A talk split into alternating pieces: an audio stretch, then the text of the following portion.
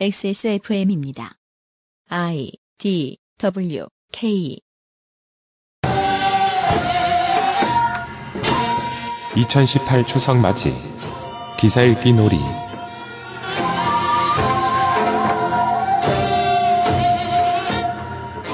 2018 추석맞이 기사 읽기 놀이 두 번째 시간입니다.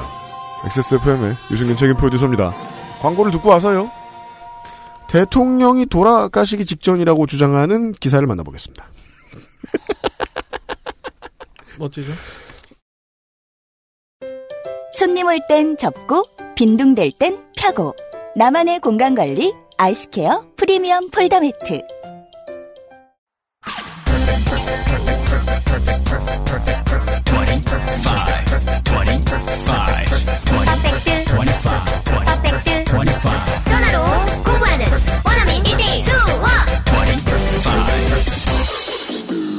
Why don't you call Perfect 25? 어, 대본을 열자마자 김송성우께서 감탄을 하셨습니다. 네. 이런 것도, 저희는 이런 것도 찾을 수 있습니다. 아, 어떻게 찾게 되었냐. 제가 먼저 읽어드리죠. 이 언론사는 어, 네티즌 381호 소개를 해드리도록 하고 저는 이 언론사의 기사 하나만 소개를 해드리겠습니다. 속보 북한 JTBC 평양지국 설립 승인 네? 2018년 7월 6일 8시 45분 11초 KBS, 연합뉴스, JTBC가 북한에 평양지국 설립 신청을 냈는데 북한에서는 JTBC만 초청을 했다고 한다. 네? 처음에는 설립이었다가 지금은 초청입니다. 아직까지 통일부에서는 승인이 떨어지지 않았지만 북한이 승인함에 따라 통일부 승인은 당연히 떨어질 것으로 기대하고 있는 듯하다. 당연히 기대하고 있는 듯 하다? 무슨 말이죠, 그게? 당연히 떨어질 걸로 기대하고 있는 듯 하다. 죠. 이에 따라 JTBC는 약 20명 정도가 평양으로 파견될 예정이라고 한다. 이제 여기 따라서 JTBC는 사람을 세는 단위죠. 네. 예. JTBC 20명이 평양으로 파견됩니다. 밀리샤 같은 겁니다. 네. 지난 6월 7일 JTBC는 앵커 브리핑 평양 지국장 상상하는 미래를 통해 통일된 나라 최초의 평양 지국장에 대해 언급하면서 남한의 언론사들이 평양 지국 설치를 위해 적극 협의에 나서고 있다고 보도한 바 있다. 아, 내용의 어디를 봐도 혹은 다른 채널을 통해 백방을 뒤져봐도 북한이 이런 걸 승인할 수도 없고요. 네. 음. 예. 이 언론사는 상업방송사기 때문에 지사를 북한에 못 냅니다. 그쵸. 대북 제재가 이어지고 있어서 미국의 뜻에 혹은 유엔 안보리의 결의에 정면으로 바- 반대되는 거거든요. 네. 어, 그리하여 이와 비슷한 기사는 여기에서밖에 찾을 수 없었습니다. 근데 아까 JTBC 20명이 간다 그랬다고요? 그렇죠. 그 이니셜이 JTB인 사람 JTBC 20명이 가는 거 아니었을까요? 정태복 씨가 네. 정태복 씨 20명이 가기로 했다. 아니 저는 그래서 이, 이 언론사의 기사들을 읽는 순간 기절, 기절 초풍을 하고 1분 뒤에 깨어나서 SBS 기자가 온지 확인한 다음에 그렇죠. 다른 데가 감히 우라카이 못해요. 여기는 너무 유니크해서 네. 이런 곳을 찾아서 소개해드립니다. 그 언론사의 이름은 Liberty Korea Post입니다. 자유한국 신문. lkp.news로 들어가실 수 있습니다. Liberty Korea Post. Liberty가 정말 중요한 가치인가 봐요. 그렇죠. 네. 네. 코리아 앞에 Liberty가 와 있습니다. Liberty Korea Post라는 곳입니다. 그리고 어? 가만있어 봐요. 네. 그럼 자유한국 뉴스잖아요, 이거. 어 그러네. 그렇죠. 아니, 뭐 혐의를 두고자 하는 건 아니지만, 번역했더니 자유한국이네요? Liberty Korea Post, Post. Liberty Korea Party. 괜히 크게 놀라고 막, holy 그래서 아니에요. 네. 요 유관이 있다고 하는 건 네, 아닙니다. Liberty는 중요한 가치입니다. 누구에게나 중요한 가치죠. 네. 그런 곳의 꽤 그 뭐랄까 주목을 받은 기사 하나를 일단 소개해드리겠습니다.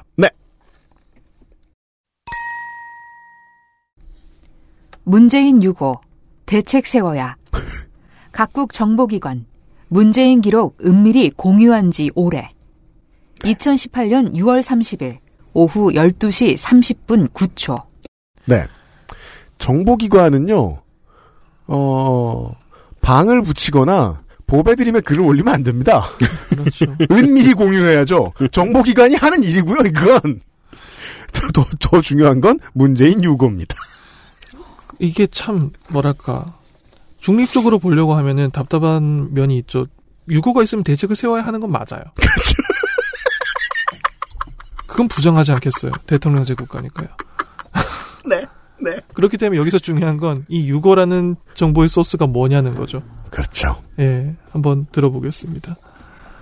문재인 유고 대책 세워야 각국 정보계 문 대통령 중병설 등 민감한 정보 은밀히 공유한 지 오래. 지난 27일 청와대 김모 대변인을 통해 문재인 대통령이 러시아 방문 후 몸살 감기에 걸렸다. 청와대 주치의가 주말까지 휴식을 취할 것을 강력 권고했다. 이에 따라 목요일 금요일 대통령 일정 취소를 연기하기로 했다는 발표가 나온 이래 국내외 SNS와 커뮤니티, 관계 기관에는 문재인 씨의 신병에 관해 각종 의혹과 문제 제기가 끊이지 않고 있다. 네. 저는 살다 살다 언론이 청와대 대변인 이름을 숨겨주는 언론은 처음 봤습니다. 만약에 김희겸 대변인이 아, 익명으로 해주세요 라고 말했다면 그건 정말 기절 초풍할 일이고요. 이게 요파시 사연 보내냐? 왜, 왜 김모 대변인이라고 적었을까요? 그러니까 김희겸이라고 여러 번 얘기했는데 기자가 못 알아들었거나 기, 김이모? 김뭐? 그리고 뭔가 용기가 느껴지죠. 왜요? 문재인 씨예요. 그러니까요. 아... 그러니까 문재인 씨라고 해서 문재인 대통령이 그 지휘하고 있는 행정부를 인정하고 싶지 않은데 음. 대변인은 또 대변인이라고 직함을 불러줘요. 네. 청와대 김모 씨는 아닌 거예요. 그러니까 이 사람은 직함을 직함대로 불러줄 만큼 교육을 받은 교양인이긴 한데 음. 문재인 대통령에 대해서는 그 감정이 그 교양을 억누르는 거죠. 아 그렇죠. 씨라고 불러야겠다는 그 의지가 그래서 아, 문- 이게 Liberty Korea의 그, 그, 뭐냐, 편집 방향일 수도 있겠네요. 하나 힌트가 될 수 있죠. 대통령은 씨라고 부른다. 대변인은 대변인이라고 불- 그렇죠. 불러준다. 대변인은 대변인. 그렇습니다. 최순실 게이트를 조작하며 이른바 촛불혁명을 철저히 옹호했던 주류 언론 절대 다수는 당연히 침묵 중이다. 그렇겠죠. 사실이 아니니까. 물론이죠. 그러니까 주류 언론이 될 수 있는 거죠. 잔인하셔. 그러니까 네. 순환 논법이에요. 네. 문씨 건강 이상설과 관련 이제 문 씨죠. 그렇죠. 더 줄입니다. 네. 나중에는 사직통에 사는 박모 씨로 불러도 되겠어요. 네. 현재로선 국내 매체 중에는 월간조선 배진영 기자가 관련 이슈를 공식 제기한 기사 정도가 눈에 띌 뿐이다.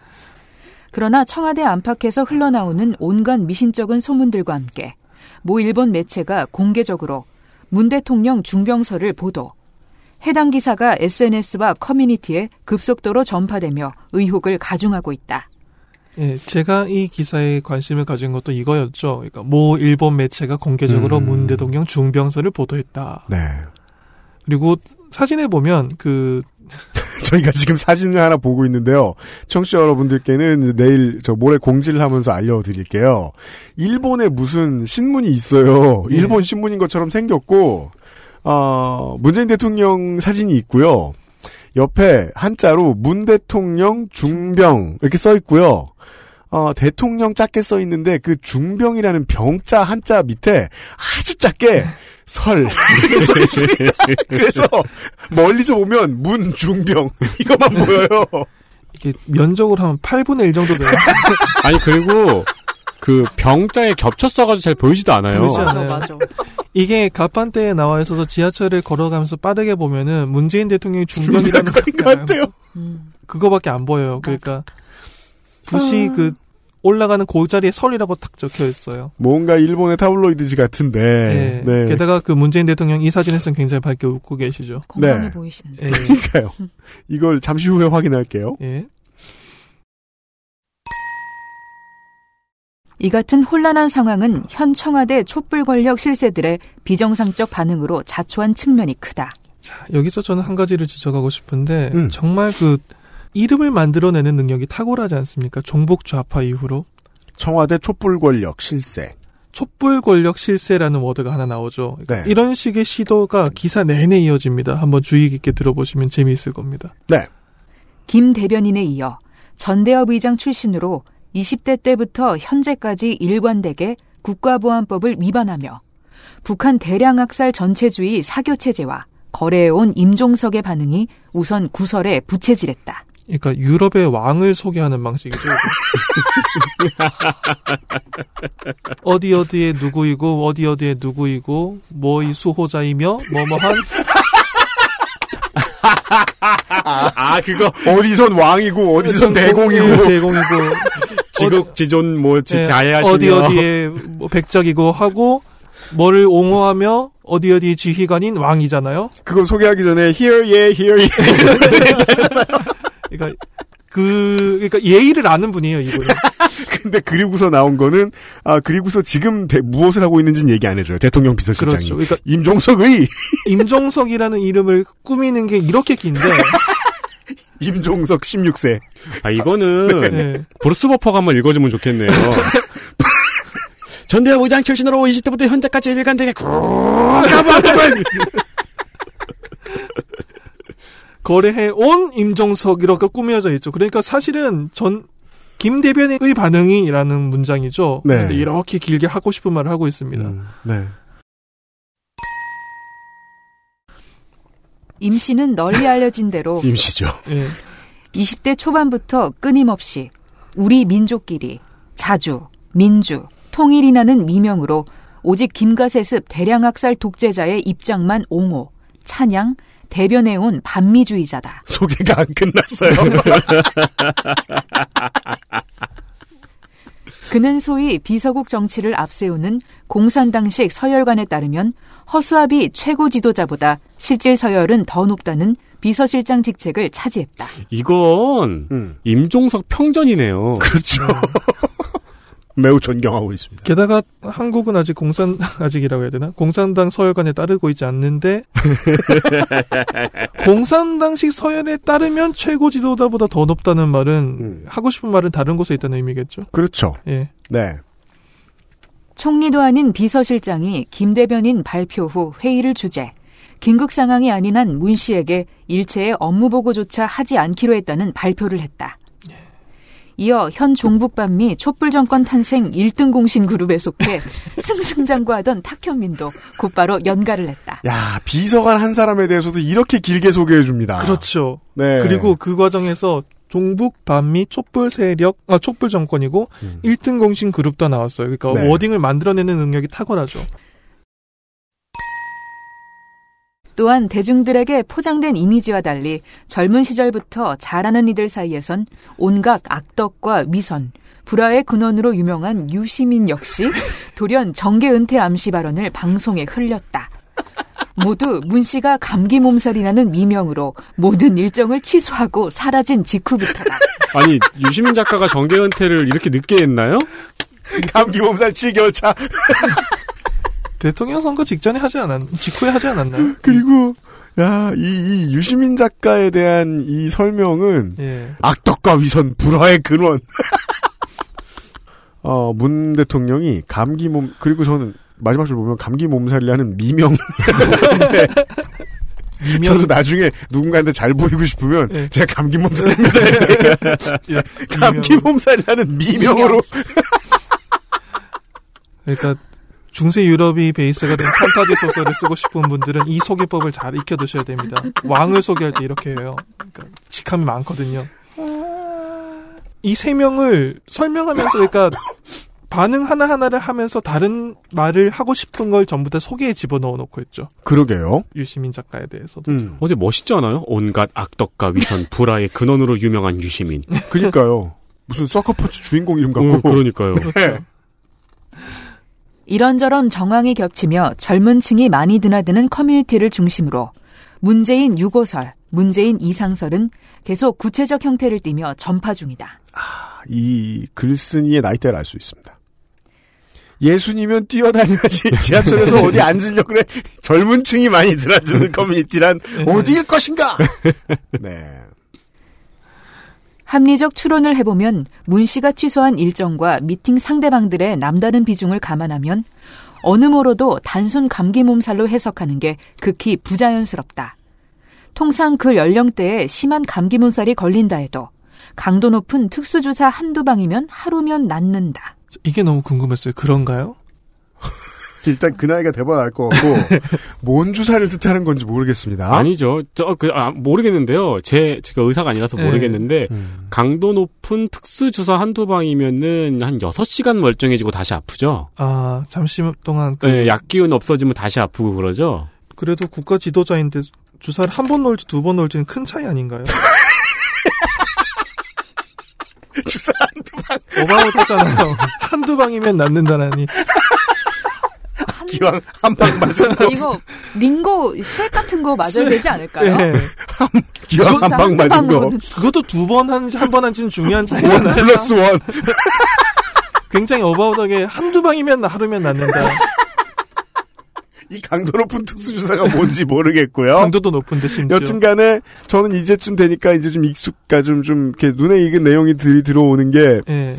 그 유튜브에서 어 문재인 건강만 쳐도 아까 이제 윤세민이 소개해준 그런 비슷한 느낌의 채널들에서 두꺼운 글씨로 앞에 쫙 깔아놓고 건강 이상설 뭐, 뭐, 뭐 다음 달에 무슨 뭐 사망할 수도 음. 그런 책이 막 깔아놨어요. 그래서 음. 그거 본 기억이 납니다. 최근엔 치매설이 가장 핫해요. 네. 음, 그건 아마 선거 때도 나왔던 기억이 나네요. 그렇죠, 그렇죠. 건강 이상설은 이때 굉장히 핫했던가 봅니다. 네. 사실 문재인 씨의 건강 이상설은 어제 오늘 이야기가 아니다. 음. 기자도 수개월 전부터 최근까지 국내외에서 관련 제보를 여러 차례 받은 바 있다. 예, 드디어 취재 내용이 나옵니다. 음. 취재원 보호차 신분을 밝힐 수 없으나 이런 말을 굳이 할 이유가 없습니다. 그냥 취재원은이라고 말하면 됩니다. 한 소식통은으로 충분하죠. 네. 예. 트럼프 그룹 및 미 공화당 직계 보수 한인들, 일부 전문의들이 김정은과 문재인의 구체적인 질병명과 함께 각종 경고와 정보를 제공했다. 이게 참 궁금한 게 일부 전문의들은 그럴 수 있어요. 음. 그러니까 기자분이 뭐 병원에 찾아간다든가 해가지고 이런 사진 영상 같은 거 공개된 걸 보여주고 난 다음에 음. 의료인으로서 이- 공개하거나 하면 안 되겠지만 어쨌든 음. 뭐 그렇게 할 수 있다고 볼 수도 있는데 트럼프 그룹 및 미 공화당 직계 보수 한인들은 뭐예요? 트럼프가 직계로 보수 한인들의 그룹을 운영하고 있었어요? 트럼프 그룹 및 미 공화당 직계 보수 한인들이 그러니까 더 중요한 질문은 문재인 대통령의 건강 문제를 어떻게 하냐는 거예요. 그리고 공화당 직계 보수 한인은 어떤 의미죠? 공화당에서 낳진 않았을 텐데. 공 공씨들 문재인 대통령의 건강을 관찰하고 있는 그룹이죠. 그러니까 직접 연결이 있는 그룹이라는 의미겠죠? 그 직계 보수 한인들. 저 아는 저 동네에도 공화당 한의원 있긴 있는데 예. 그렇습니다. 그래서 각종 정보를 제공받았다고 합니다. 방미 당시 문재인과 지근거리에서 직접 만난 이들은 당시에도 어딘가 이상했다. 표정이 이해가 안 갔다는 느낌을 받았다고 증언했다. 이들은 적화 영방제 개헌과 미군 철수를 추진하려는 촛불 정권의 본질도 잘 알고 있다. 아는 게 많으세요. 음, 네. 또한 박 대통령에 대한 호불호를 떠나 최소 헌법에 명백히 위반한 불법 탄핵을 당했다는 점, 헌법도 잘 알고 계세요. 처음부터 짜여진 각본에 의해 진행되는 정치 재판의 억울한 희생양이란 사실도 구체적으로 알고 있다. 놀랍죠. 건강 이상설에서 시작했는데 탄핵이 불법이었다는 문장, 문단이 끝나요. 게다가 전문의들도 어, 탄핵이 불법이라는 사실을 알고 있어요. 그러니까 하고 싶은 말이 도저히 기사의 흐름으로 감춰지지 않고 계속 앞으로 나오는 거예요. 이렇게. 그래서 역설적으로 되게 다정하죠. 이 얘기를 듣고 싶은 사람한테 되게 다정하게 얘기해줍니다. 예. 내가 아는 소식통이 있는데 누구인지 밝힐 순 없지만 이런 좋은 사람들이야. 예. 그런 그 사람 사람들이 문재인 대통령이 건강이 이상하대. 되게 듣기 좋게 말해준다고 저는 생각합니다. 그리고 그 직후에 탄핵은 잘못됐어라고도 말해주죠. 그니까요. 예. 문재인 건강 이상 말하나 말고 탄핵이 잘못됐다고 또 얘기해줘요. 그냥 무지무지하게 못 쓴 문장이죠. 음. 근데 이- 확신을 줍니다. 듣고 싶은 사람들한테는 친구들이 있다. 음. 예. 일부 전문의들은 뭐 정치와 상관이 없다라는 문장이 뒤에 따라와지 신뢰성이 원래 올라갈 텐데 상식적으로는 예. 그런데도 불구하고 굉장히 읽고 싶은 문장이고요. 누군가에게는. 백악관 안팎에서 무능한 게 짝이 없다는 평판을 받던 정의용 안보실장이 지난 3월 8일 어딘가 당황한 표정과 어눌한 발음으로 백악관 안뜰에서 역사적 미북 회담 개최에 합의했다고 급조한 발표문을 읽을 즈음 이미 특정 보수 언론에 실명이 거론된 모 기자에게 구체적 진료 기록이 이미 넘어갔고 평소 강골이던 그 기자는 자료 확인 후 너무 놀라 손이 다 떨렸다더라는 이야기는 알만한 이들 사이에선 비밀도 아니다. 사실도 아니고. 사실도 아니다. 그러니까 정의영 안보실장이 백악관에서 대한민국의 안보실장 이런 발표를 했다는 것 자체가 굉장히 상징성이 있는 사건이었지 않습니까? 그렇죠. 그리고 정영 안보실장도 호가 있어요. 예. 예, 백악관 안팎에서 무능하기 짝이 없다는 평판을 받던. 아 근데 너무 초라하다 앞에 비하면. 그렇죠. 네. 온갖 악덕과 위선 불화의 근원에 비하면 무능하다는 건 그냥 능력면에 있어서. 이거 뭐 아니, 뭐 인격을 모욕한 건 아니잖아요. 아니면 1등 공신 그룹이라도 속하든가. 북한 대량 학살 전체주의 사교 체제와 거래해온 것에 비하면 예. 그러니까요. 너무 초라하다. 너무 초라하다. 그렇죠. 이렇게 캐릭터의 비중에 대해서 차별을 차등을 두는 거죠. 그러니까 무능하게 짝이 없다는 평가를 받은 사람은 콕 집어서 백악관에서 타국에 걸려고 발표하도록 하는 영광을 줬고 그때 어떤 소식이 어떤 누군가에게 넘어가서 그 어떤 사람은 굉장히 놀랐다.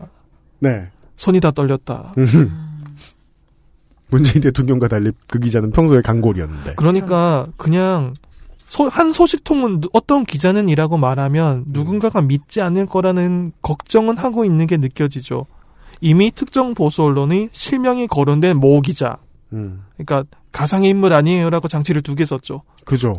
취재원 보호차 신분을 밝힐 수 없으나라는 말로 처음에 시작한다는 데서부터 뒤가 구리죠. 예, 장치 이 표현 쓰고 싶지 않았지만. 그리고 예. 이, 이 문장은 사실일 수 있을 것 같아요. 뭐요? 이미 특정 보수 언론에 실명이 거론된 모 기자 있잖아요. 음. 특정 보수 언론 엄청 많잖아요. 그 중에 하나에 또 비슷한 기사가 올라와 있을 수도 있죠. 모 친, 기자. 친구일 수도 있고. 네. 예, 자기는 아니겠지? 그니까요. 그렇죠. 그래서 어디까지가 진실이고 어느 부분이 fake인지는 시간이 지나면 자연히 밝혀질 것이다. 와, 어, 맞는 문장이 나왔네요. 야, 시간에 맡깁니다. 그래야죠. 근데 따라서 이게 surprise가 됐죠. 그래서 지금 밝혀줬잖아요. 사실이다, 아니다. 정답은 시간이 지나면 그러나 기본적으로 한반도 문제는 워낙 중요하고 잠재적 폭발 가능성이 크다. 예, 맞는 말입니다. 맞는 말이 아니죠. 잠재적 폭발 가능성이 무슨 말이에요? 아, 그렇네요. 예. 폭발 가능성이 잠재해 있거나 아니면 네. 그냥 폭발 가능성이 크거나 둘 중에 하나죠. 그렇네요. 함정이 많아요. 때문에 복수의 미 정보 당국들은 오래전부터 좌우를 불문, 문재인 등 대통령 후보감으로 꼽았던 이들에 대해 철저한 정보를 확보하고 지속적으로 업그레이드 중이다. 헌법적 절차를 무시하고 소위 촛불 혁명이란 미명으로 권력을 장악한 이 정권 핵심들의 과거 반미 행적들, 조선노동당과 중공의 간첩인 재미종북 인사들과의 연계 여부, 사업권, 중공은 없는데요. 아. 아니, 아니, 아니요, 아니요. 아, 그, 네. 김송성우는 네. 틀리지 않으셨습니다. 지금, 누구를 중공으로 부르는 사람은 지구상에 별로 안 남았고요. 그리고 중공이 만약에 옛날에 간첩을 뿌렸는데, 그가 살아있다면 아주 장수하시는 중이고요. 그렇죠. 심지어 아직까지 현역에 계시다니. 사업권, 권력 주변의 약점 등에 대해서도 철저히 모니터링했으며 판단은 진작 내려져 있다. 네. 자, 지금까지 그러니까 한마디로 이야기하면 문재인 대통령 건강 이상설을 이야기를 했어요. 음. 이런 게 있다라고. 음. 그 다음에 많은 시간과 분량과 지면을 들여서 음. 내 말이 왜 신빙성 있는지를 이야기하기 시작해요. 아, 그렇군요. 그래서 내 말이 왜 신빙성이 있냐면 난 이런 것도 알고 있고 이런 정보도 아. 갖고 있고 이런 세상 돌아가는 이치도 알고 있는데라는 음. 말투인데 이게 정말 신기한 게 기사로 나왔을 때 놀라웠을 뿐이지 음. 실제로 이런 식으로 말을 하는 사람은 많아요. 네, 이 누군가의- 얘기는 저 지난 저 작년 추석 때 들었어요. 예. 작년 추석 때 큰 집에 갔는데 음, 큰 집에 갔는데 그 이걸 또 큰 집에서 들었다고 할 네. 줄이야. 그큰 집에 저 조선노동당과 중공의 간첩인 재미 종북 인사들이 있군요. 아니 그 사람들은 저기 나라가 없으니까 어디 터미널에 있겠죠. 톰 행크스처럼. 네, 어디 공항, 공항에 지금 공항에서 공항에. 40년째 생활하고 있기 40년 더 됐구나. 네. 그 뭐, 그, 또 어디 그랬어요? 아, 그, 저기 뭐야, 그 유튜브 보니까. 아, 아, 네. 그게 문장을 시작하는 네. 단어군요. 그 유튜브 네. 보니까 그 이제 문재인이가 뭐, 이 몸이 좀 안 좋은 것 같아서 이, 이 트럼프가 문재인 패스하고 그냥 아베랑 단둘이만 얘기한다던데? 뭐 이러면서. 예. 그걸 좀 똑똑한 어휘라고 생각하는 단어들로 바꿔놓으면 이런 얘기군요. 그렇죠. 이번 추석의 기사 읽기 놀이는요, 우리가 차원 이동을 통해서 평상시에 절대로 만날 수 없는 미디어들을 만나보고 음. 있습니다. 네. 네. 그리고 그런 식의 이야기의 가장 큰 특징은 내가 왜 믿을 만한가에 정말 너무 긴 시간을 쓴다는 거죠. 그렇군요. 계속되네요. XSFM입니다.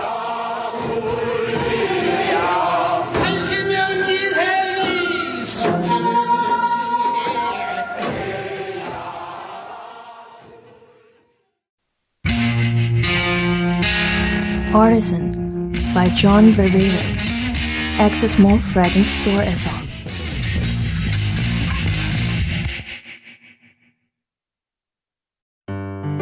유해물질 무첨가 잘 만들고 체갑 29 days 지구상에서 가장 많이 팔리는 노트북 브랜드 레노버 명절과 입학 졸업 선물로 최고의 선택입니다. 지금 바로 엑세스몰에서 전용 특가를 확인하세요. Lenovo for those who do.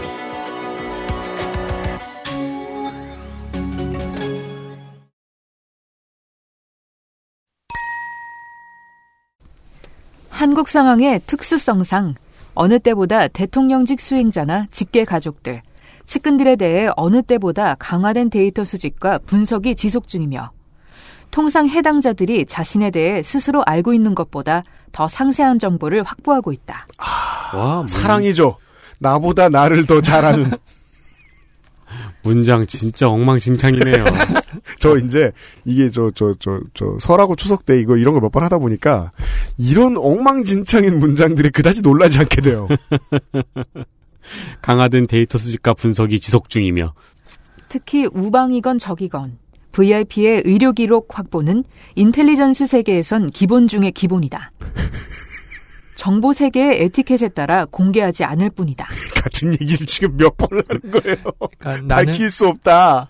나는 이런 세상 돌아가는 이치를 굉장히 잘 아는 사람이니까 내 말은 맞다라는 말을 하고 싶은 거죠. 네, 나는 알고 있고 내 주변 사람들도 알고 있고 밝힐 수 없다는 얘기를 지금 한 대여섯 문단에 걸쳐 하고 있습니다. 그렇죠. 이런 건 내가 아는 그 인텔리전스라는 세계에서는 기본이야라는 말이죠. 네. 기본 중에 기본이야. 단순 육안 분석만으로도 전문가들이 쉽게 임- 심각한 이상 징후로 꼽는 문 씨의 비정상적으로 붓는 안구 등 안면 상태는 우선 정상이 아니다. 또한 극소량의 전자파 조종만으로도 심각한 두통과 피로를 유발하는 치아 임플란트 부작용 상태, 어눌한 발음과 비정상적인 걸음걸이 등은 암시하는 바가 크다. 전, 극소량의 전자파 조종만으로? 사람을 EMP 쇼크웨이브를 같은 걸 쏴서 조종할 수 있는가요? 두통과 피로를 유발해. 진짜 놀라운 거는 그게 임플란트의 부작용이에요. 이런 부작용이 있는 의료시술 행위가 있었어요. 우리 아버지 한 지 몇 달 안 됐는데 물어봐야겠다. 아버지를 조종 제가 아, 이번 추석에 가서 아버지를 조종해 보겠습니다. 극소량의 전자파로. 그죠? 전자파로. 전자파 어떻게 쓰지? CRT 모니터 사가지고 가가지고 네, 이렇게, 이렇게 켜놓고 아빠 따라다녀요, 막 이렇게. 어플이 나와 있을 수도 있고. 치아 임플란트 부작용을 유발하는. 이렇게 그 게다가 상, 말들이 인신 공격이 많죠. 네, 맞아요. 안구 안면이라든가 비정상적이라든가 건강을 네. 이야기하고 싶은 게 아니라 사실 인신 공격을 하고 싶다는 그 의지가 드러나죠. 이런 어휘를 쓰는 이제 매체들이 통용되고 있다는 거 아니에요? 어떤 사람들 사이에서는. 그렇죠. 네. 거듭된 방미 등 해외 정상 접견 과정에서 쉽게 채취 가능한 모발이나 타액 상태, 체세포나 비듬, 식사 잔여물, 가족력 등에 대해서도 중복적 데이터 입수와 철저 정밀 분석이 들어간다. 네. 미션 임파서블을 좀 본 경험이 있어 보입니다. 그죠. 이거 지난번에 그 김정은 위원장이라고 하나요? 네. 이 내려왔을 때도 이런 말 나왔었죠. 음. 이걸 그, 그 생체 정보가 들키는 걸 겁을 내기 때문에 이런저런 행동을 하지 않았다라는 그렇죠. 기사들이. 러시아 쪽과 관련해 흘러나오는 이야기들은 더 가관이다. 가관이겠죠. 지금까지 가관이었다는 것은 알고 있습니다. 같은 범공산 진영 출신이라 아군일 거란 나이브한 착각은 버려야 한다. 의견 또 들어가고 의견 들어가는 지점이 아주 제 의도와는 너무 달라서 깜짝깜짝 놀랍니다 제가. 예. 미국뿐 아니라 푸틴은 아예 남다른 프로 KGB 공작원 출신이라는 사실을 잊으면 사태 판단을 온전히 하기 어려울 것이다. 이게 왜 재미있는 이 글이 왜 재미있는지 알았어요. 이야기를 한 문장 진행한 다음에 세 문장 정도 자기 자랑을 해야 됩니다. 예. 아니 그리고 일단 첫 보물에 굉장한 매니아네요. 나이브한 그렇죠. 착각은 버려야 돼. 그런 사실을 잊으면 온전히 판단을 못해. 음. 이 얘기 한참 또 하고 프로들은 수집한 정보를 필요한 당사자에게는 고유한 방식으로 직간접 경고를 보낸다. 기술이 워낙 발달해서 우매하게 JFK식 테러를 가한다거나 하는 재래식 방식은 불필요해진 지 오래다. JFK식 테러라는 건 JFK가 했던 테러라는 얘기가 아니죠. 예, 존 F 케네디 대통령이 이 당했던 당한- 일에 대한 얘기죠. 예. 문 씨나 주위 반미 종북 측근들은 이번에 감기 몸살이라는 대외비로 어떤 경고를 받았는지, 자신들이 지금 어떤 상태에 놓여 있는지 확실히 인식하고 더 늦기 전에 출구를 모색하는 게 이로울 것이다. 감기약을 먹으란 소리죠. 가정의학과에 가봐라. 그러니까 이 세계관 안에서는 그 프로들이 각국의 프로들이 이미 문재인 대통령에 대한 정보를 많이 수집을 했어요. 네. 그래서 필요한 당사자 그러니까 문재인 대통령에게 경고를 좀 줘야 되겠구나라고 해서 고유한 방식으로 아마 간접 경고를 보냈겠죠. 음. 그게 감기 몸살이라는 그런 얘기를 하고 싶은 네, 거죠. 감기 이 몸살- 세계관이라는 단어가 주요합니다. 예, 감기 몸살이라는 정보를 흘려서 문재인 대통령에게 경고를 줬고 이미 이제 존 F 케네디 대통령 시절이 아니기 때문에 이 정도로 충분하다라는 세계관인 거죠. 따라서 음. 이 기자가 알고 지내는 존재는 미생물입니다. 바이러스 등등등 중공 출신의 여튼 공항 밖으로 못 나가는.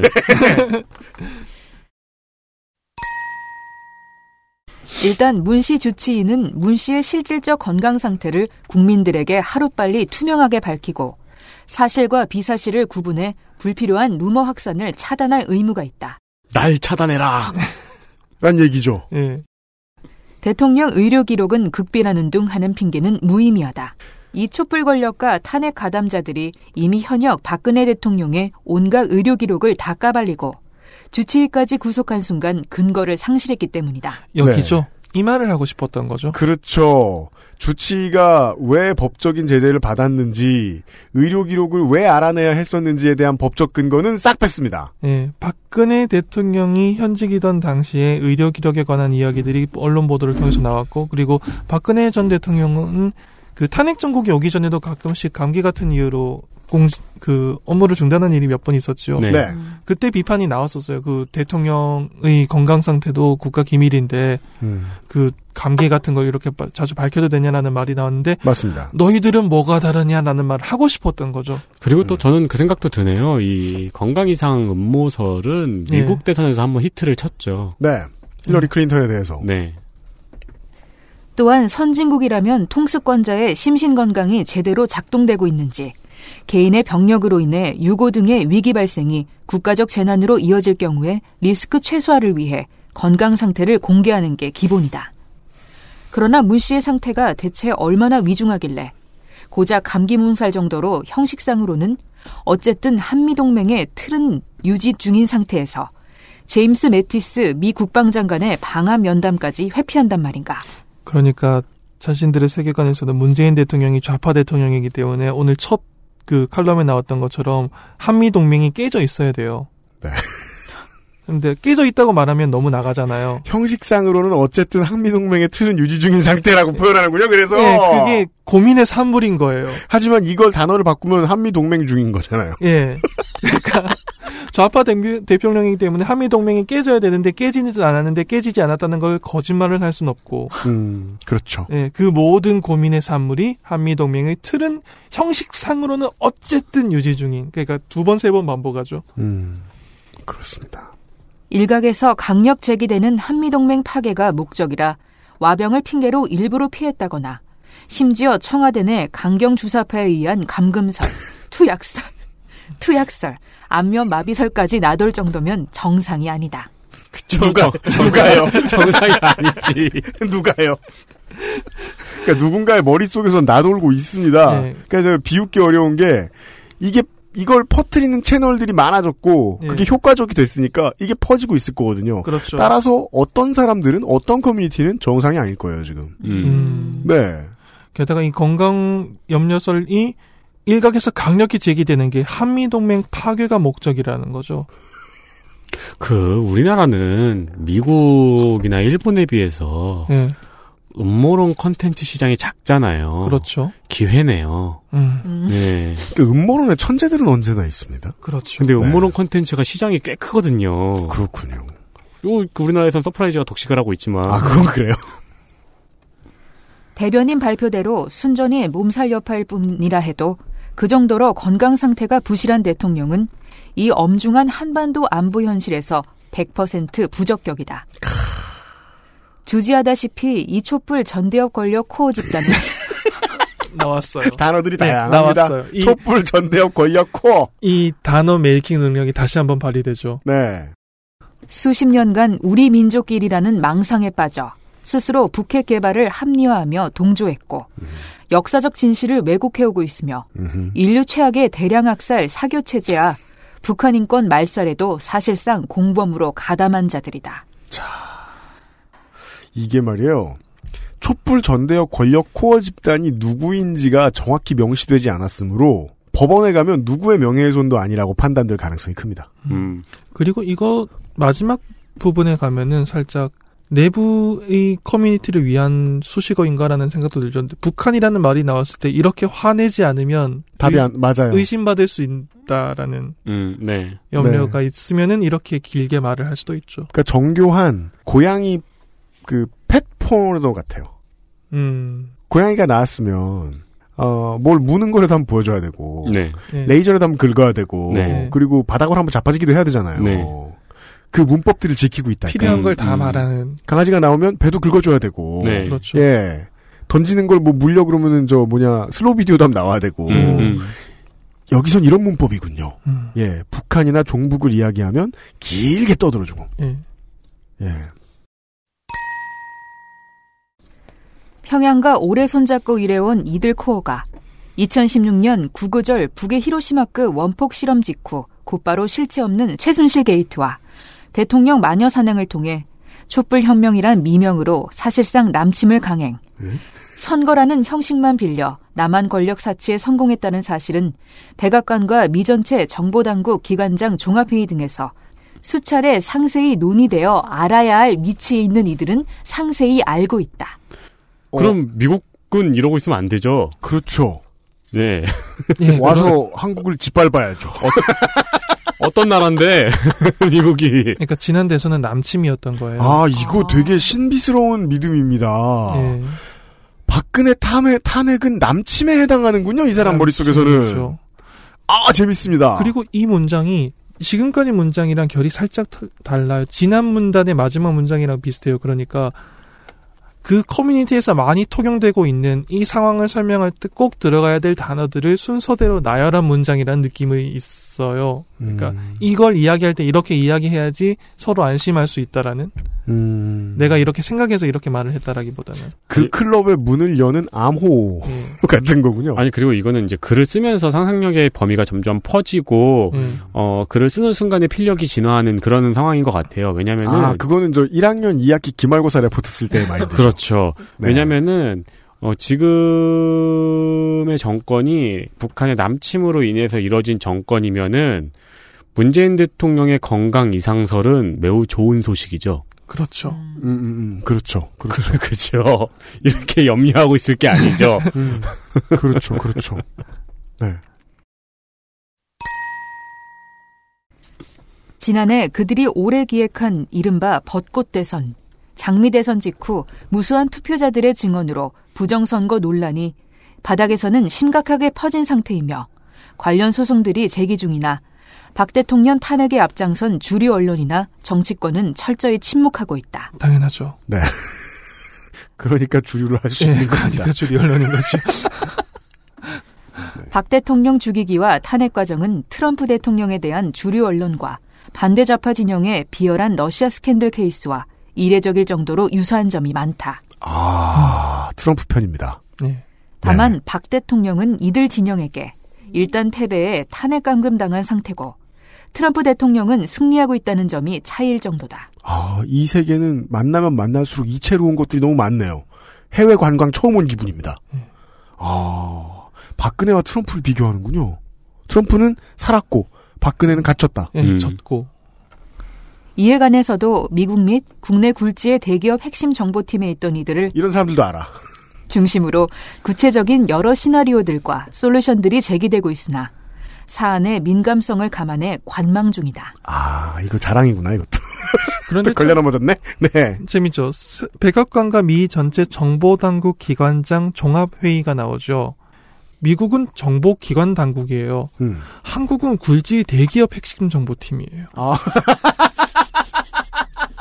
가치관. 그러니까 CIA랑 뭐 그런 영어 알파벳으로 되어 있는 정보기관들과 네. 대등한 조직은 한국은 대기업인 거예요. 삼성 미전실. 이게 그 태극기 집회에 나왔던 그 유명한 망토죠. 예. 한쪽에 미국, 한쪽에 삼성. 삼성이죠. 저는 거기에서 봤던 것 중에 제일 웃긴 게, 그, 그 사람들 집회에서 브라질 국기가 나오는데, 네. 그게 왜 나왔다는 줄 아세요? 왜요? 사신 분이 새마을기랑 헷갈려. 근데 이게 정말 기이하게 느껴지는 경우가 있어요. 음. 전쟁을 예상할 때도 가장 먼저 주가 하락을 걱정하듯이 음, 그렇죠. 정신 상태를 따라 들어가고 있습니다, 우리가. 예, 미국의 가장 강력한 그 알파벳 세 글자로 되어 있는 멋있는 헐리우드 영화에 나오는 기관들과 한국이 대등하게 상대할 수 있는 건 대기업 정보팀인 거예요. 한국도 정보기관 있을 텐데. 음. 우리의 대기업에 대한 한국 한국의 대기업에 대한 자부심이 이렇다라는 게 지속적으로 이제 표현이 되어야 하는 노출되지 거죠. 그렇죠. 지금 음. 얼마나 높은 자유도를 가지고 글을 썼는지 우리가 글 전체를 다 봤기 때문에 충분히 따라오고 느낄 수 있었거든요. 네. 자유롭게 내비두면 한국은 대기업이라고 네. 생각하는 것 같기도 하나. 근데 이제 그렇죠. 자기가 생각하는 강자에 대한 그 종교적인 아. 신앙은 음, 결코 놓치지 않아요. 음. 그거네요. 대기업의 그 로고와 미- 미국의 성조기가 강자라는 그렇죠. 그 강자에 대한 그리고 그 강자의 능력에 대한 종교적인 신앙이 있어요. 음. 그걸로 한 카테고리를 묶을 수 있군요. 네. 강자에 대한 신앙이라는. 네. 이 지금 이, 이 황당한 능력들 봐봐요. 물론 이뭐 인종석 비서실장이나 이 사람들에 대한 이제 예. 어, 이 사람들에 대한 여러 가지 호칭도 있지만 음. 미국과 한국의 정보기관의 능력은 뭐, 뭐 DNA 채취하고 뭐 하고 뭐 하고 능력이 엄청나잖아요 지금. 예. 그런 강자의 아, 감정이입을 하는 거군요. 네. 저더러 그런 집회 나가라 그러면은 한쪽에는 페이커, 그죠. 이쪽에는 론다로 깃발선 흔들고 막 강자들이거든 내 머릿속에서 알았어요. 힘의 상징. 그렇죠. 그러나 부정선거 논란과 건강 이상설을 떠나서라도 문재인 씨의 대통령직 수익 자체부터 어불성설이다. 짜증났어요 드디어. 근본을 따지기 시작했어요. 네. 보궐선거로 선출된 대통령의 자녀 임기에 대해서는 헌법 규정조차 없다. 다른 선출직 보궐선거 당선자들의 입 범례 및 일련의 탄핵 과정과 현재까지 한국 사회의 갈등과 혼란을 감안하면 2018년 2월 25일 일자로 자녀 임기를 채웠으면 물러나는 게 타당하다. 따라서 법적으로 엄정히 판단하면 이 권력은 사실상 청와대를 불법 점거 중인 상태다. 주제문이구만요 이 예. 기사에. 진실이나 어, 네. 김성소가 놀라셨어. 네 지금 충격받았습니다. 네. 어. 놀랍죠. 네. 진실이나 법은 세뇌된 다수 결과 늘 일치하는 것은 아니다. 각 진영은 평양 사태뿐 아니라 38선 이남에서도 언제라도 대통령 유고 상태가 전개될 수 있는 옵션이 작동 중인 심각 단계에 처해 있다는 현실을 염두에 두고 가능한 경우의 수에 대비한 전략을 보다 철저하고 세련되게 다듬어야 할 것이다. 네. 이 심각 단계 뭐예요? 자기가 책이 하나 만든 거예요? 평양 사태는 뭔지 모르겠고요. 예. 최종적으로 결국 문재인 대통령의 당선은 남침이었고 음. 백보 양보해서 당선이 되었다 하더라도 세뇌된 다수결의 결과 음, 그렇죠. 2018년 2월 25일자로 자녀 임기를 채웠으니 물러났어야 청와대를. 불법 점거하고 있다. 네. 네. 이 심각 단계가 이게 재난 단계, 단계. 이야기하는 거잖아요. 네. 네. 근데 되게 말을 길게 돌려서 하는 편이니까 이걸 짧게 줄이는 것도 중요해 보이죠. 대통령 유고 상태가 전개될 수 있는 옵션이 작동 중인 심각 단계에 처해 있다는 현실. 즉 대통령이 많이 아픈 예. 이 말을 하고 싶은 건데 다시 앞으로 쭉 돌아가 보면 대통령이 아프다는 근거는 일본에서 그렇게 보도했기 때문이거든요. 아니요. 다수의 전문가가 아 대기업하고 CIA하고 FBI하고 그, 아니 그 저기 공화당 중공 중공 공화당 직속 공화당 직속 한인 한 한의원 어, 공화당 직속 한인은 직계 직계 한인은 진짜 웃기네. 공화당에서 낳은 한인들이 판, 관상을 보고 북에 혹은 목에 아니 근데 그, 그 아픈 문재인 대통령은 사실 북의 지령을 받아서 남침한 사람이니까 네. 빨리 아파야죠. 아 아직 전략을 못 정했다. 네. 지금 이 기자는 하고 싶은 말은 많은데 예. 아무튼 이 처음에 제시한 근거 중에 하나가 일본 언론이 그랬다거든요. 네. 그리하여 아, 일본 언론의 기사를 가지고 왔습니다. 예, 찾아봤습니다. 그러니까는 모 언론이라고 했기 때문에 여기라고 100% 장담할 수는 없습니다만 일단 사용된 사진과 유- 동일한 사진이 사용되어 있는 곳이 네. 그리고 보도 일자도 비슷한 곳이 석간 후지라는 곳입니다. 음. 그리고 기사 내용은 그 이게 공정함의 상징이 될 줄은 몰랐네요. 그 웹사이트를 통해서 번역을 했습니다. 네. 번역가가 단어를 선택하면은 공정함에 문제가 생길 수도 있기 때문에. 그리하여 구글에게 맡겼습니다. 예, 우리의 신은 구글이죠. 예, 예, 구글이 우리는 조사 정도만 고쳤습니다. 그렇습니다. 문장을 깔끔하게 하기만 하고 기, 본적으로 구글이 직접 번역해줬습니다. 네. 어, 우리가 아까 짤방이라고 설명해드린 문중병 작게 살살 이거 이 기사를 번역해 보았습니다. XSFM입니다.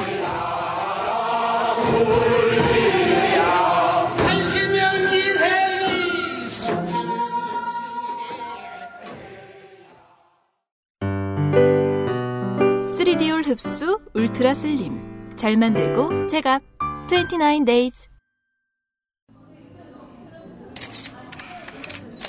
국민 여러분, 저는 참담한 심정으로 이 자리에 섰습니다. 야당 정치인으로서 지난 정권의 과오를 반성하고 다시금 국민 여러분께서 저희를 지켜봐 주실 때까지 무릎 꿇고 또 무릎 꿇... 안 괜찮으시죠? 관절 건강에 도움을 줄 수도 있는 무르핀이라면 대국민 사과도 좀 더 잘할 수 있게 도움을 드릴 수 있어요.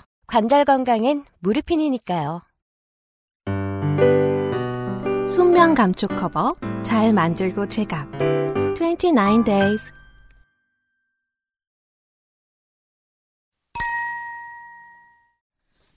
문 대통령 중병설, 미국 국방장관과의 회담까지 취소, 석간 후지, 2018년 6월 30일. 한국의 문재인, 가로 열고 문재인, 가로 닫고 대통령이 네, 한자로 쓰니까요. 한자로 쓰니까. 네, 읽는 방법을 써준 거겠죠? 예. 이번 주 초부터 잇따라 공식 일정을 취소한 것으로 파문을 펼치고 있다. 것으로 알려져 파문이 뭐 확산되고 있다 네, 뭐, 네, 정도겠죠. 그렇겠죠. 네. 피로에서 오는 감기 때문에 휴가를 취했다고 되어 있지만 한반도 정세가 주목되는 가운데 동맹국인 미국의 제임스 매티스 국방장관과의 회담까지 중단된 것은 심상치 않다. 정치권에서는 문 대통령의 건강 상태에 대해 심각한 것이 아니냐는 분석 추측도 나오고 있다. 문 대통령에 대해 한국 언론은 이렇게 보도했다. 그렇습니다. 한국 언론의 보도를 인용하고 있습니다. 4일 공식 석상에 모습을 보이지 않는 문 대통령. 무슨 일이 있었나? 중앙일보 28일. 미국 국방장관과의 회담도 중단. 걱정되는 문 대통령의 건강 상태. 조선일보 28일. 모든 의문이 풀렸네요. 이것도 순환 논지네요, 결국. 음. 그 후지 석간 후지에서 중앙일보 조선일보의 사설을 저 기사를 따서 갖다 썼고 그러니까 이제 몸살의 크레센도죠. 몸살 몸살 그 몸살을 일본어로 뭐라 그럽니까? 그럼 또 받아주고 저기서 아니요, 몸살 감기가 없기 때문에 피로로 인한 감기라고 말한 거예요. 아 그런 표현을 안 쓰기 때문에 예, 예, 몸살 예. 감기. 예. 음 중앙일보의 기사는 문 대통령이 27일 몸살 감기로 주말까지의 모든 일정을 취소했다고 보도했다. 청와대 대변인은 이날 문 대통령이 러시아 방문 등 과밀 스케줄과 누적된 피로로 인해 몸살 감기로 29일까지의 일정이 중단, 연기된 것으로 밝혔다. 27일에는 러시아 월드컵에서 한국이 지난 우승국 독일을 상대로 역사적인 승리를 거두었음에도 불구하고 문 대통령의 메시지는 발표되지 않았다. 28일로 예정되어 있던 메티스와 대통령과의 회담도 중단됐다. 북한 정세가 격동하는 가운데 미국 국방장관과의 회담까지 취소하는 것은 보통 일이 아니다. 조선일보 앞에 기사하고 생각하는 방식이 똑같습니다. 근거가 안 나왔는데 일단 결론을 냅니다. 보통 일이 아니다. 그리고 북한 정세는 항상 격동하고 있어요. 그렇죠. 북한은 막 꾸역꾸역 격동하고 있어요. 이거죠.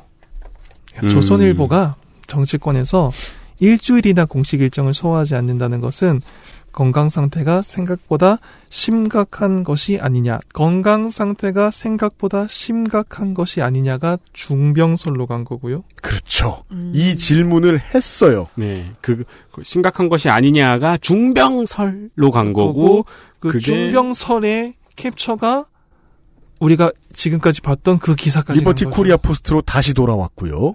그리고 아, 여기에도 또 재미있는 구문이 나오죠. 조선일보가 따옴표를 써가면서 경제와 북한 문제 등 블라블라 하는데 심각한 게 아니냐 하고 따옴표 쓴 다음에 소문이 있다고 전했다라고 나왔어요. 즉 조선일보도 소문이 있다고 말했고요. 음. 에, 이 석간 후지는 소문이 있다고 전했다고 말했고요. 조선일보가 따라서 이걸 누가 먼저 말했는지는 의문에 쌓여 있습니다. 음. 즉 말한 사람이 아직 실존했다고 볼 수 없습니다. 하지만 리버티 코리아에서는 그러나 청와대 안팎에서 흘러나오는 온갖 미심쩍은 소문들과 함께 모 일본 매체가 공개적으로 공개적으로 openly 음. 문 대통령 중병설을 보도 해당 기사가 SNS와 커뮤니티에서 급속도로 전파되며 의혹을 가중하고 있다라고 썼죠. 네. 한 바퀴 돌았죠. 이것이 신비스러운 자가 동력. 빙글 한 바퀴 돌았죠. 그렇습니다. 하, 그리고는 어, 자기들 탓이 아니죠. 전대협 의장 출신으로 20대부터 현재까지 일관되게 국가보안법을 위반하며 북한의 대량 학살 전체주의 사교체제와 거래해온 임종석 비서실장의 반응이 우선 구설을 부채질했어요. 그렇죠. 자기들은 사실이 아님에도 그냥 의심만 했는데 구설을 부채질했어요. 음. 그리고 네. 온갖 악덕과 위선 불화의 근원으로 유명한 와 진짜 멋있는 사람이었어 유시민 작 root of all evil. 예. 그리고 1등 공신 그룹에 속해 있던 승승장구한 탁현민도 연가를 했고 휴가 내면 죽은 줄 알아? 와, 그래서 이것 때문에 퍼지고 퍼져서 저도 이제 그 그냥 보수 말고 어, 우익이나 백색에 가깝다고 할 수 있는 채널들의 미디어들도 최대한 많이 보려고 애를 쓰는데 지난달에 이런 얘기가 나오다가 쏙 들어갔어요. 뭐라고 나왔냐? 어, 감기 몸살 때문에 업무를 수행하지 못하면 쉬어야 될 거 아니에요. 그렇죠. 그리고 그것은 자세히 외국으로 나가면 안 됩니다. 네. 당연합니다. 박근혜 대통령이 그랬던 이유는 국가에 중차대한 일이 있었는데 보고를 안 한 상태에서 잠수를 탔기 때문이고 예. 여기에는 이유는 절대 알리면 안 되는데 병세가 있으니 쉰다고 한 거고 이건 적법한 거란 말이에요. 그렇죠. 래서 일주일 쉬었단 말이에요. 예. 그 일주일 가지고 박근혜의 7시간을 이렇게 괴롭혀가지고 박근혜를 끌어내린 놈들이 일주일째 뭐 하는 거냐.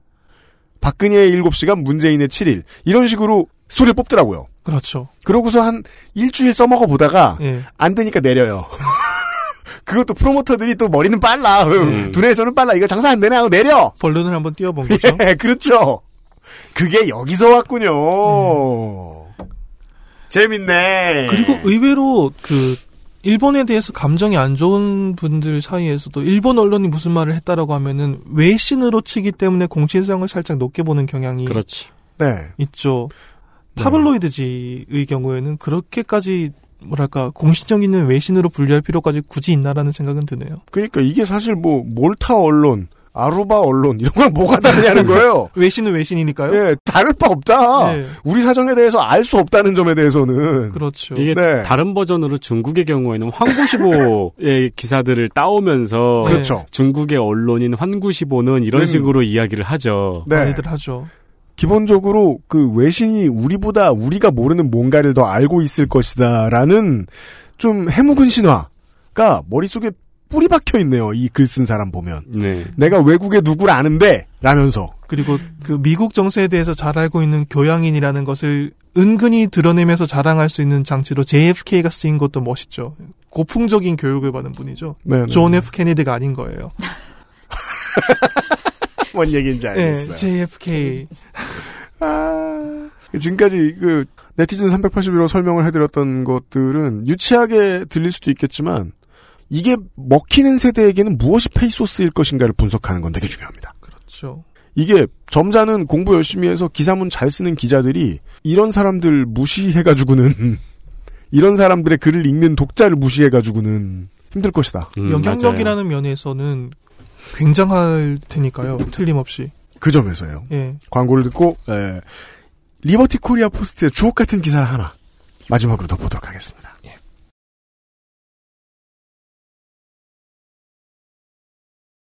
아 조금 라이트하게 에, 하지만 에, 뉴미디어를 만나고 있는 2018년 추석의 기사 읽기 놀이 시간입니다. 윤세민 에디터하고 네티즌 381호하고 유승균 PD하고요. 어, 김송성우께서 끌려와서 고생하시고 계십니다. 활자를 읽으면서 뭐랄까 경악을 감추지 못하고 계세요. 계속 깜짝깜짝 놀라고 계세요. 오늘 정말 문화 컬처네요. 진짜요? 네. 아니 근데 아까 윤세민이 얘기해줬지만 우리 또 추석 되면 어르신들한테 들을 얘기 아, 그쵸. 입니다. 네. 어, 저는 이거 그래서 많이 피했거든요. 저희 집, 어, 저희 아버지도 만만치 않으셔가지고. 그 도망 다니는데 익숙해져 있죠. 네, 네, 네. 그래서. 음, 그렇군요. 네. 근데 이번에 들으면 이번에 이제 부모님들이 하신 말씀 들으면 어르신들이 되게 재밌게 들을 수 있을 거요. 뭘 보고 저러는구만. 음, 맞아요. 예. 소스가 여기였구나라는 걸. 보시죠. 오늘의 마지막 기사입니다. 소개를 해주시겠어요. 우리은행, 인공기 달력, 결국 시민의 승리. 에이? 기, 기사만 보면 제목이 어 따옴표 우리은행 느낌표예요. 우리은행 인공기 달력 따옴표 결국 시민의 승리 따옴표 두 개 시민의 승리. 네. 리버티 코리아 포스트, 2018년 9월 6일, 오후 8시 28분 38초. 우리은행 앞 인공기 달력 규탄 마무리 집회가 열렸다. 어, 그럼 그동안 집회를 꾸준히 해왔단 소리입니다. 살다 보면 이런 순간이 있습니다. 우리가 알지 못하는 곳에서 긴 역사가 마무리되는. 예, 마무리가 됐다는 걸 들으면서 시작됐다는 걸 아는 아. 경우가 있죠. 제가 그러네요. 그런데 제가 이 기사를 골랐던 이유는 뭐랄까 솔직히 황당한 내용도 많고 이걸 믿을까 싶은 이야기도 많고 한데 이런 기사를 계속 내보내는 사람들 혹은 이런 활동을 하는 사람들에 대해서 제가 아 이거를 이 점에 있어서는 과소평가해서는 안 되겠다라고 하는 게 하나 있어요. 끈기, 음, 아, 지속성. 그렇죠. 우리가 그, 그, CS 하시는 분들이, 어, 수준 낮은 고객들 조심하잖아요. 그, 네. 예. 이유가 뭡니까? 끈기 있거든요. 그죠. 끈기는 굉장히 중요한 덕목이죠. 이 우리은행 인공기 달력이라는 워드가 연결이 안 되는 분들을 위해서 배경을 잠시 설명해 드리겠습니다. 저, 저예요, 저. 저도. 예. 여기 모두 앉아있는 모두입니다. 2017년 지난해입니다. 2017년 12월 30일에 조선일보 기사입니다. 디지털 이슈팀이 낸 기사인데요. 우리은행이 인공기가 그려진 달, 탁상 달력을 발간했다가 논란이 되고 있다. 근데 조선일보의 기사도 사실은 한 자유한국당 의원이 페이스북에서 따온 겁니다. 김종석 자유한국당 의원이 음. 최근 자신의 페이스북에 우리은행에서 발간한 탁상 달력 사진을 올리면서 2012년 12월이니까 다음 해 달력을 발간하지 않습니까? 은행의 그렇죠. 중요한 업무 중에 하나죠. 음. 거기에 어린 학생들이 그린 그립을 사파로 집어넣었어요. 음. 그런데 10월 달력 그림에 을 보면 통일나무라는 큰 나무가 그림 중간에 있고 왼쪽으로 태극기가 뻗어 나오고 오른쪽으로 인공기가 뻗어 나와 있어요. 통일나무에서. 그 네. 그림을 지금 저, 저 에디터하고 성우님한테 한번 보여주세요. 예. 초등학생이 그린 그림이에요. 네. 그래서 그림을 자세히 보면 인공기가 보여요. 네, 인공기가 있어요. 그냥 네. 저, 그니까, 남북 평화를 상징하는 내용의 초등학생이 그린 그림입니다. 예. 그러니까 초등학생 중에서 그림을 잘 그리는 학생들을 모아놓고 통일이란 게 이런 개념이라고 교사가 설명을 하고 난 다음에 그림으로 표현해 보세요라고 했을 때 굉장히 재능 있는 학생이 그릴 만한 그림. 그렇습니다. 이 나왔습니다. 음. 하지만 그것을 본 김종석 자유한국당 의원은 굉장히 마음이 아팠습니다. 대한민국과 북한이 같은 뿌리를 가진 동등한 나라인가라며 저는 민노총 달력인 줄 알았습니다. 우리 은행 왜 이러나요? 라고 페이스북에 적었습니다. 민노총이 의문의 1패를 거둡니다.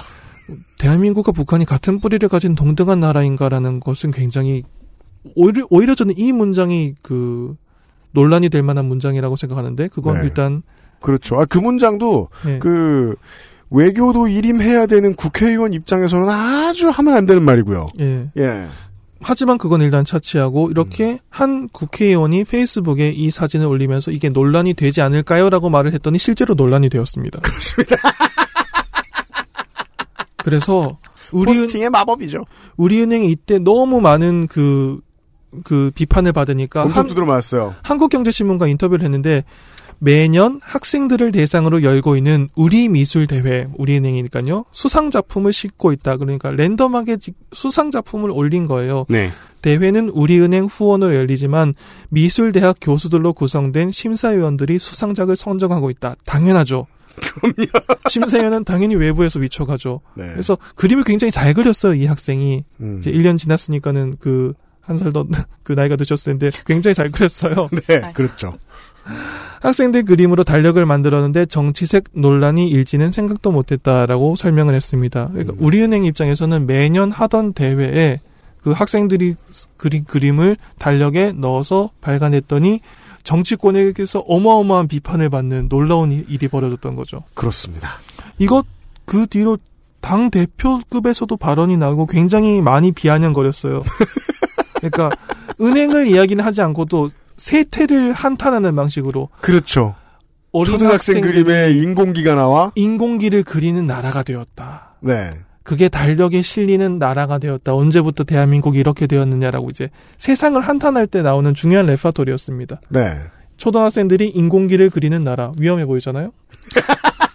아니 그때 초등학생 그림을 그려 원래. 한 줄로 줄이면 위험해 보이잖아요. 초등학생이 인공기를 그리는 나라 그러면 막 숨어서 인공기 그리면서 혁명을 꿈꾸고 있을 것 같잖아요. 흥분하고 막 네. 좋아하고.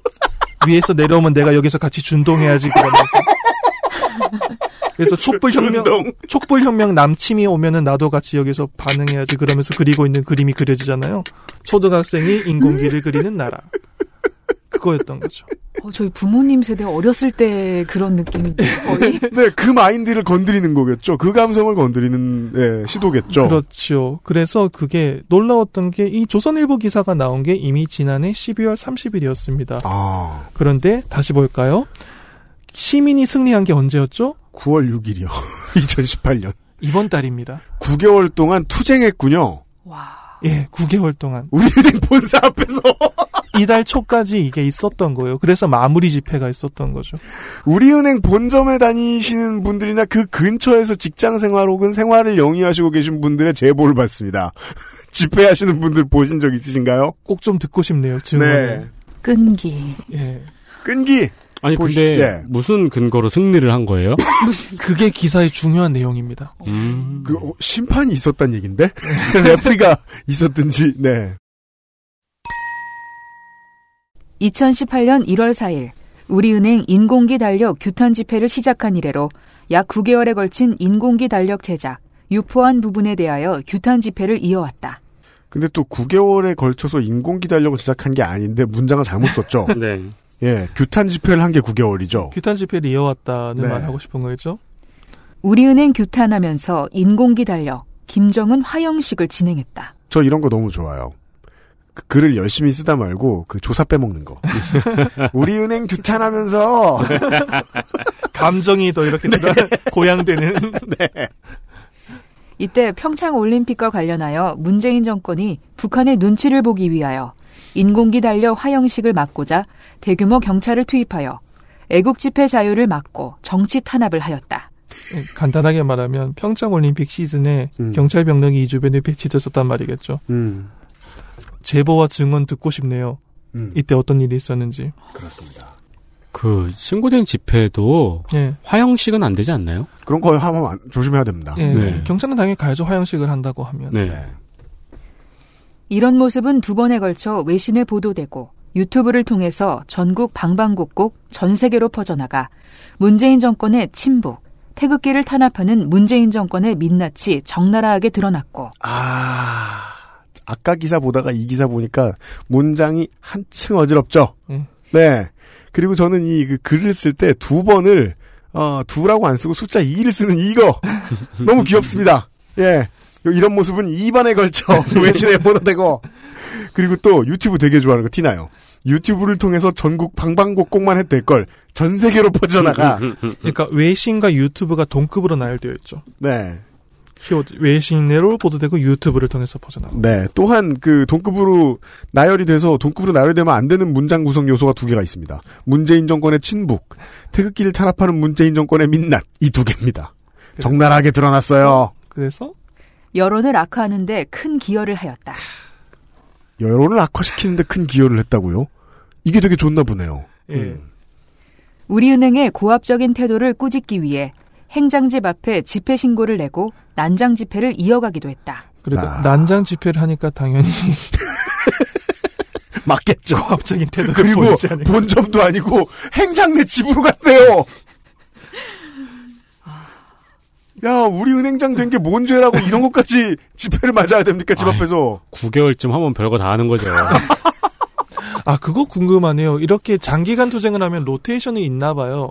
그왜 손석희 사장 앞에 자택 앞에서도 시위가 한번 있잖아요. 음, 네네. 저 그렇다고 들었습니다. 그러니까 어떤 특정 개인이 집 앞에서 집회를 하는 게 어떤 한 3개월이나 4개월쯤에서 한번 기획이 되나 보죠. 그렇죠. 네. 그 다양한 아이디어가 난립하겠고 한 예. 곳에서 계속 집회하고 있으면 심심하기도 하고 주위를 둘러보니까 종북 좌파 투성인데 아. 여기서 우리가 지금 한가하게 행장집도 가고 네. 예. 음.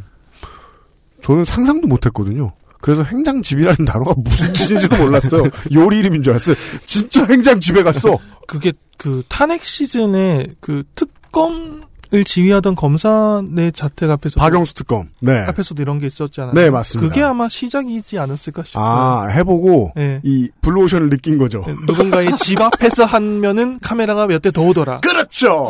아까 말씀드린 신의 한 수에서는 탄핵 심판 시즌에 헌법재판소의 판결 시즌에 아 그게 누구였죠? 나중에 홍준표 대표 옆에 서 있고 막 그랬었는데 그 군복 같은 거 입고 야구 방망이 들고 신의 한수 방송에 출연을 했었죠. 아, 그 사람 누구더라? 예, 예, 예, 예. 예, 예. 내가 누구 재판관의 집 주소를 알아냈고 이 야구 방망이를 들고 찾아가겠다. 그렇죠. 아, 그런 말을 했어요? 네, 예. 그러면 이게 그런 흐름을 타고 있는 거군요. 행장 집 앞에서. 그죠. 예. 게다가 집회를 하면서 이게 어, 집회를 하는 이유가 태도를 꾸짖기 위해 예. 유니크합니다. 우리은행은 20년 넘게 진행해오던 은행 미술대회를 무기한 연장하게 되었다. 승리 선언입니다. 요거 하나 있군요. 승리 선언이에요. 음. 이거예요. 주식회사가 특정 정치에 휘말리면 국민들로부터 혼난다는 것을 혼난다? 어, 죄송해요. 아닙니다. 혼난다는 것을 혼나? 주식회사 너? 이런 단어가 나올 줄 몰랐네. 그리고 푹 찔리셨구나. 네. 특정 정치에 휘말리는 건 뭐죠? 특정 정치 세력에 휘말리거나 어떤 폴리틱한 뭔가에 휘말리면 특정 정치에 휘말렸어요. 네. 네. 주식회사가 혼나는 거죠. 특정 정치에 휘말리면 국민들로부터 혼난다는 것을 세상에 알리고 타 기업체에 경종을 울리는 계기가 되었다. 승리 선언이 이어지고 있죠. 네, 결국 시민의 승리 그는 이거였던 거죠. 네. 이번 사태로 우리은행은 내년도 달력을 준비하면서 정치색을 완전히 뺀 달력을 공개하였다. 김상진 단장은 우리은행 집회는 어느 정도 정리가 된 것 같아 우리의 역량을 좀 더 긴급하고 중요한 곳에 사용해야 할 것 같아서 오늘로 마무리 집회를 한다고 밝혔다. 저는 김성성께서 왜 웃으셨는지 압니다. 더 긴급하고 중요한 데가 어딜지를 상상하면 재밌습니다. 우리의 역량을 더 긴급. 이들의 역량이 또 어디로 갈 것인가를 기대하면 재밌습니다. 전통적인 선택과 집중이죠. 예. 중요하죠. 그러나 만약 우리은행이 또다시 정치권의 시녀 역할을 한다면 네. 공격은 다시 시작될 것이라고 여운을 남겼다. 네, 사실은 오타가 나 있습니다. 시녀 역할을 한다면 역할인데. 네, 두 번 틀렸죠.